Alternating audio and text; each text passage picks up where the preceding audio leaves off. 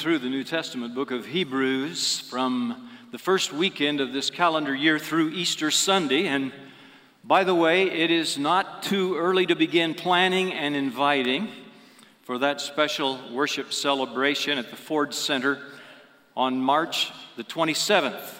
Sunday, March the 27th, just eight weeks from right now. And you should know that there are some new things that are a part of this dynamic event, which will also mark our 49th anniversary as a church family. Well, we have said that the theme of Hebrews can be captured in a single word, and that word is greater. Greater. Hebrews makes the case that Jesus Christ is greater than all others, and that life in Him is greater than any other. And so far, we have seen that Jesus is greater than the angels. Chapter 1. He is greater than death. Chapter 2. He is greater than Moses. Chapter 3. And last weekend, we learned that He has provided us with a greater rest. Today, we're going to see Jesus as a greater high priest. And I can see your eyes starting to glaze over right now.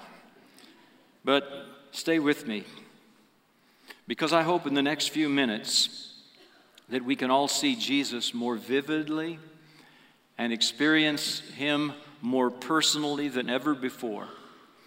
And I don't know about you, but my favorite Bible teaching is the Bible teaching that reveals solid truths and fresh insights into the character of Jesus because I want to know him more. I want to see him more clearly. I want to love him more dearly. I want to follow him more nearly, day by day.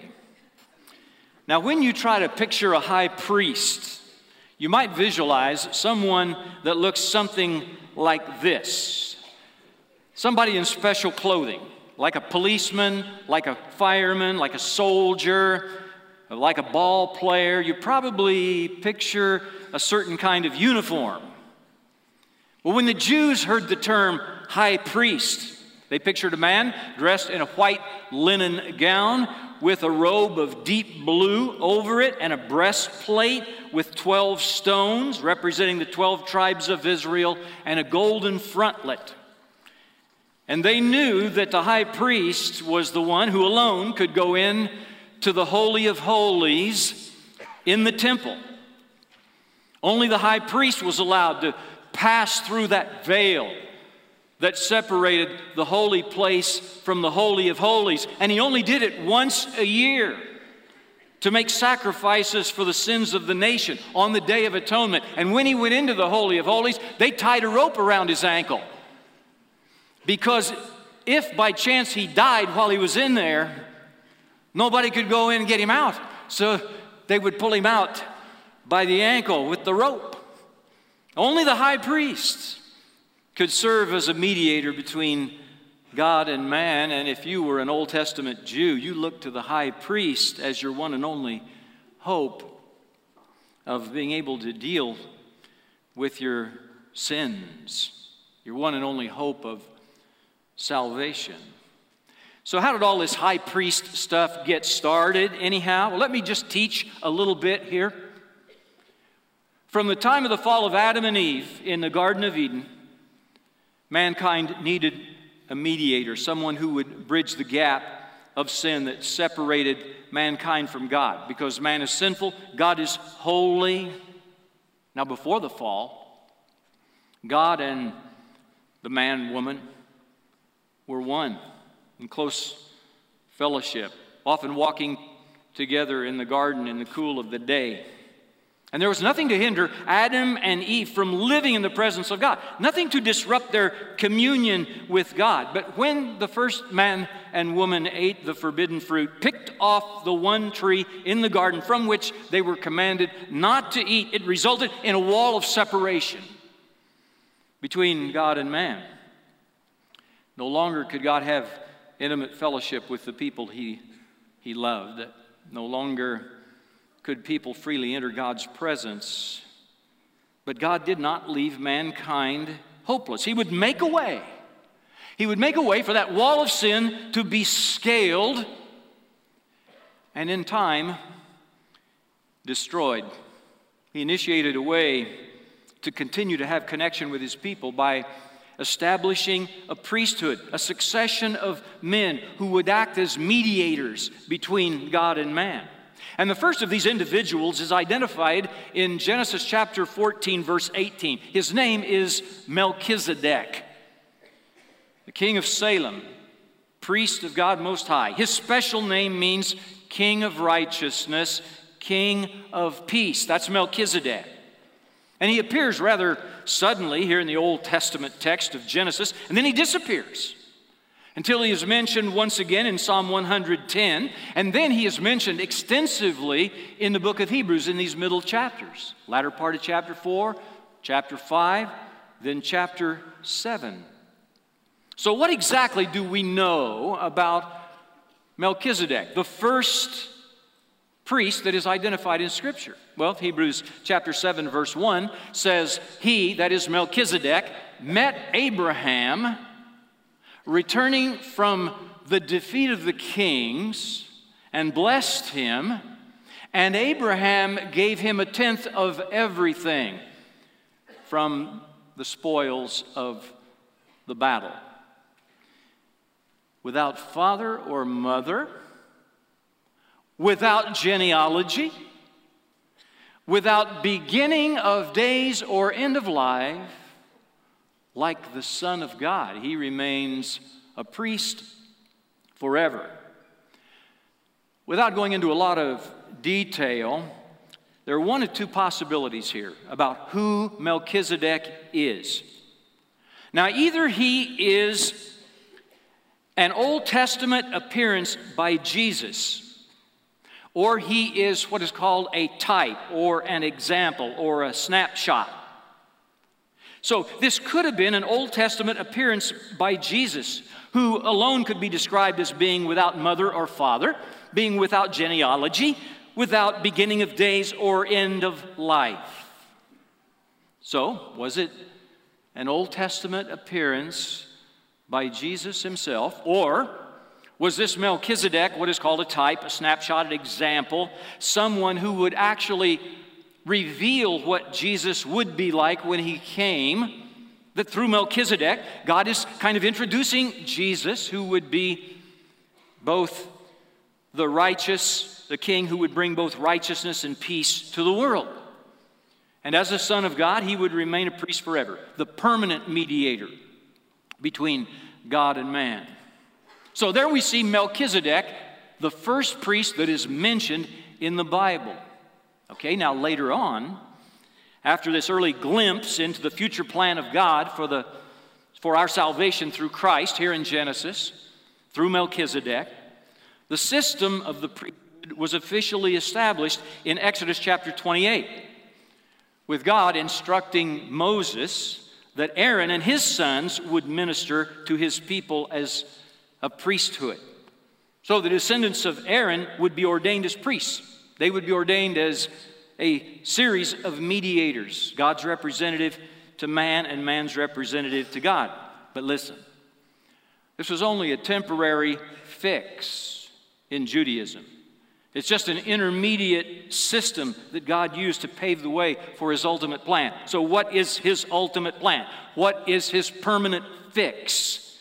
Why, it's to make a way for this wall of separation between God and man to be destroyed.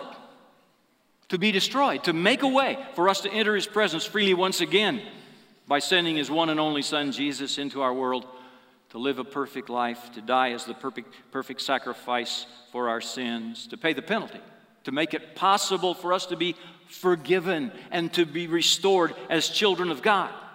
So today, there's no reason for us to go to a priest and ask Him to enter God's presence in our behalf. We don't need one because we have a greater high priest. We only need Jesus to be our advocate because He is our greater high priest. And there are some truths in this book of Hebrews that we need to know about Him. And the first one is this that Jesus is a sympathetic high priest. Hebrews chapter 4, verse 15, Brian read it just a minute ago.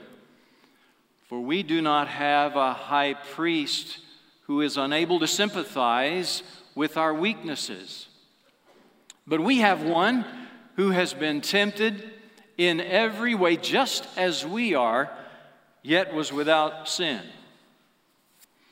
So here we are in southwest Indiana. We're on the threshold of a national election. In a few short months, we're going to cast our vote for those to whom we will entrust our government. And have you noticed that for something like 30 of the last 40 years, we've chosen a president who has first been the governor of a state Georgia, California, Arkansas, Texas. Now, why do you suppose this is? I think it's because we want to elect someone who understands where we're coming from. We don't want to be led by someone who doesn't share or at least care about our values. We're not attracted to candidates who have been career politicians, cloistered in Washington, D.C. We want someone who considers us kin, someone who, who does not want us to be seen as a bunch of backwoods rednecks. We want someone who can relate to us, someone who has walked in our shoes. We want someone who is one of us. And that's, and that's Jesus. He knows us through and through. He knows what makes us tick. He knows about your health issues and your heartaches this morning. And he's not some curious scientist observing a bunch of laboratory rats. He loves us. He's not remote up in heaven, unable to understand how we feel. He lived in a body of flesh. He is sympathetic with our infirmities and our weaknesses. He stood where we stand, and he faced the sort of problems that we face. So, are you in church here this morning and you're thinking to yourself, I've had a tough life? So did Jesus. He was born in a barn, lived in relative poverty. Do you have housing problems? Jesus had no place to lay his head. Do your family responsibilities weigh you down? Well, there's no mention of Joseph, the earthly father of Jesus, after he was 12. Joseph likely had died, and as the oldest son, Jesus had to support Mary and his younger half brothers and sisters from an early age. And as he was dying, Jesus was concerned about who would care for his mother. So, do people stigmatize you with, with prejudice? Well, Jesus was seen as the illegitimate son of Mary. And when he tried to reveal his identity as the Messiah to the people in his own hometown, they took him outside of the village and tried to push him off a cliff. So, do people slander or ridicule you?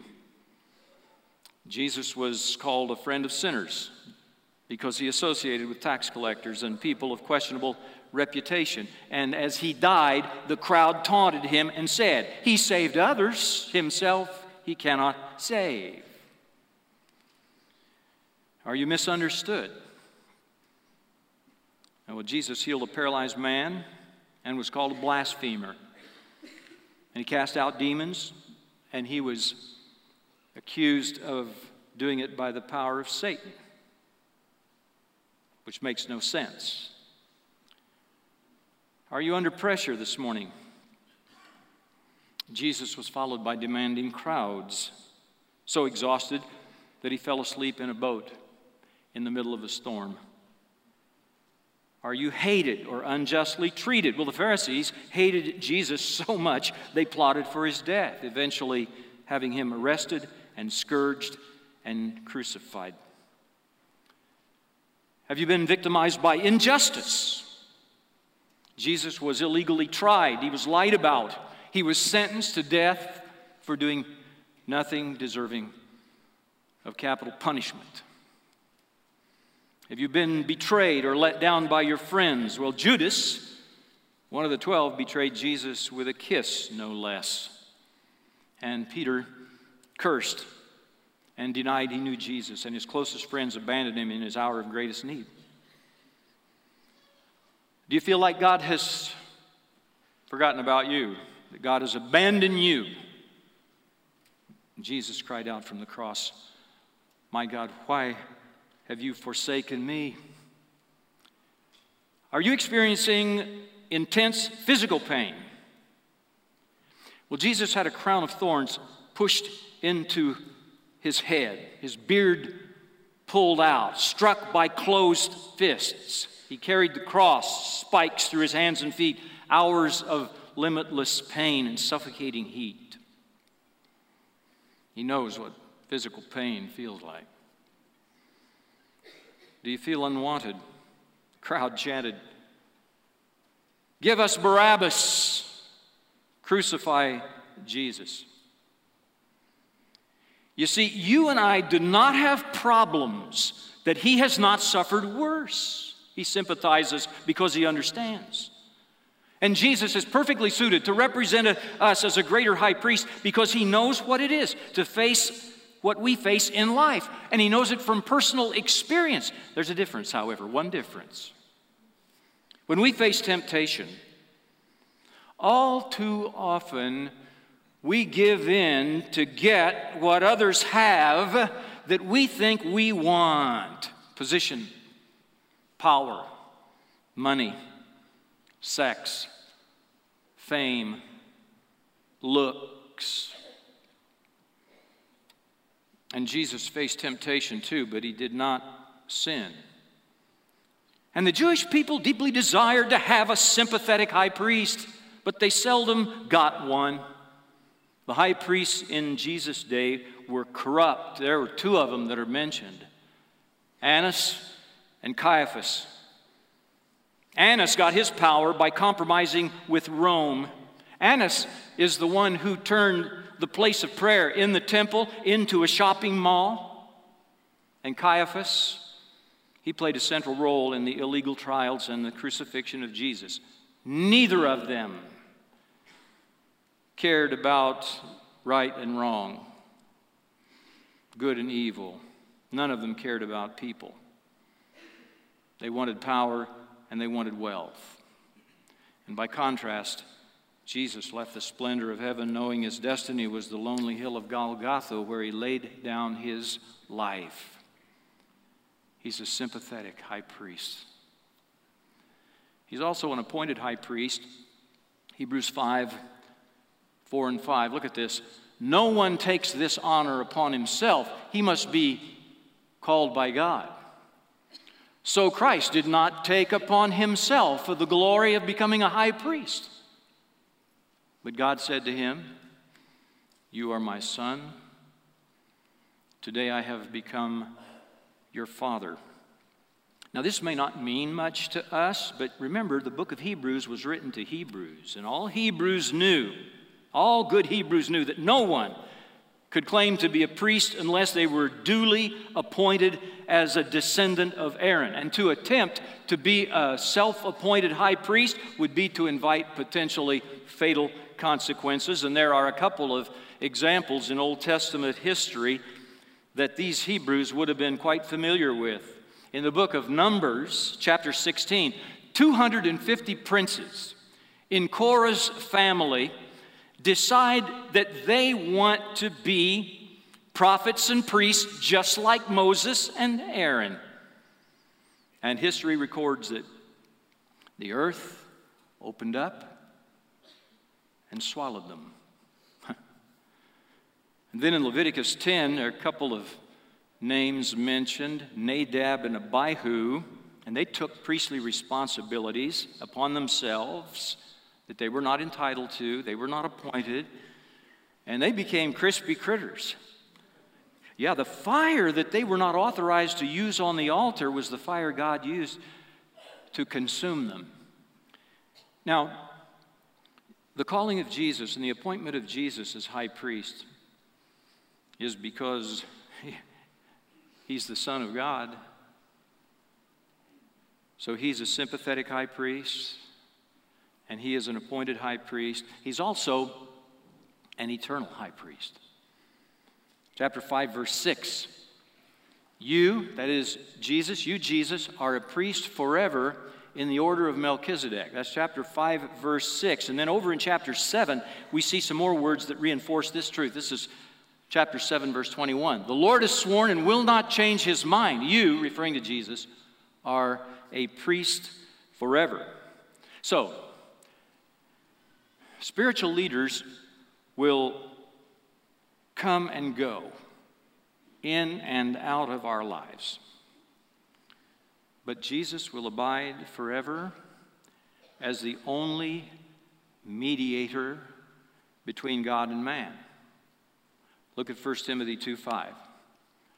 For there is one God and one mediator between God and mankind, the man Christ Jesus, who gave himself as a ransom for all. Jesus is the one constant in a life full of changes. These days, it's unusual for a, a pastor to stay with the same congregation for very long, even though a long ministry is a significant factor in a healthy, growing church. The average pastor's tenure is 3.6 years. But studies of effective pastoral leaders reveal an average ministry of from 11.2 to 21.6 years. Which reminds me of a story I heard about a lady who was devastated to hear that her preacher was leaving. And as she said goodbye, she started to cry. And the preacher comforted her Don't be sad, dear lady. The Lord will send you a new preacher, and he will be even better than the last one. And she said, Well, that's not true. That's what they told me before you came.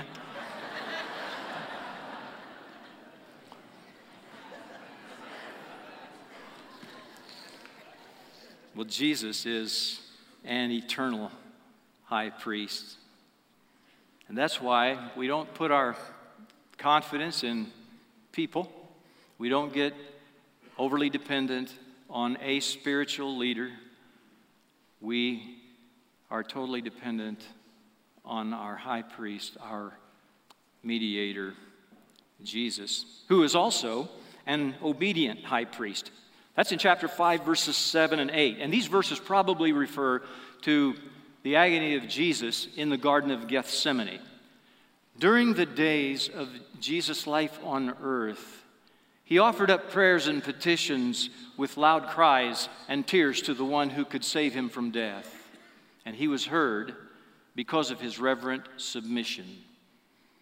Although he was a son, he learned obedience from what he suffered.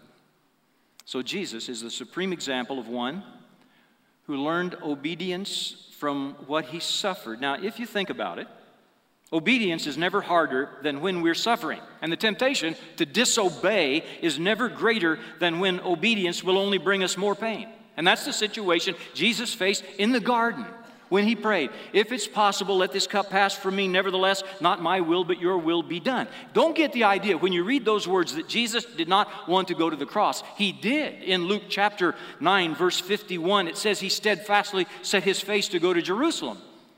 And he knew that when he went to Jerusalem, that he would experience the fate of his messiahship, that he would suffer and die there. But he steadfastly set his face to go to Jerusalem. But you see, it's one thing to decide to be obedient, and it's another thing to physically walk into torture and death. Jesus was not only willing to obey, he obeyed, going all the way to the cross. So, if you once decided to follow Jesus, I wonder if you're faithfully following him today. I don't want to linger here for very long because we lived here last week, but obedience to Jesus as Lord is necessary for faithfulness until death to receive a crown of life. So, is your obedience up to date? Or is there something you know right now in your life that needs to change? And you're thinking, one day, someday, maybe. be obedient today. One more insight from the text, one more. Jesus is a perfect high priest. That's what it says in verse 9 of chapter 5 of Hebrews. And once made perfect, he, that is Jesus, became the source of eternal salvation for all who obey him and was designated by God to be high priest in the order of Melchizedek. Now, in that verse, when it says that Jesus was made perfect, that does not mean that he had some character flaws that needed to be fixed. Jesus lived a perfect life. He's a perfect high priest. He was perfect before he ever came to earth. Life on earth did not make him more perfect than he already was. The word perfect in this verse is a translation of the Greek word teleu, and the word means to carry on to completion to fulfill a task completely. So when it says that Jesus was made perfect here, it's not talking about his character. It's a reference to Jesus being perfected in that he completed his supreme task. When Jesus offered himself as the perfect sacrifice on the cross, he completed God's plan for salvation. Jesus accomplished what no other high priest could do. The perfect high priest offered himself as the perfect sacrifice. Matthew 27, 50 and 51 records, and when Jesus had cried out again in a loud voice, he gave up his spirit.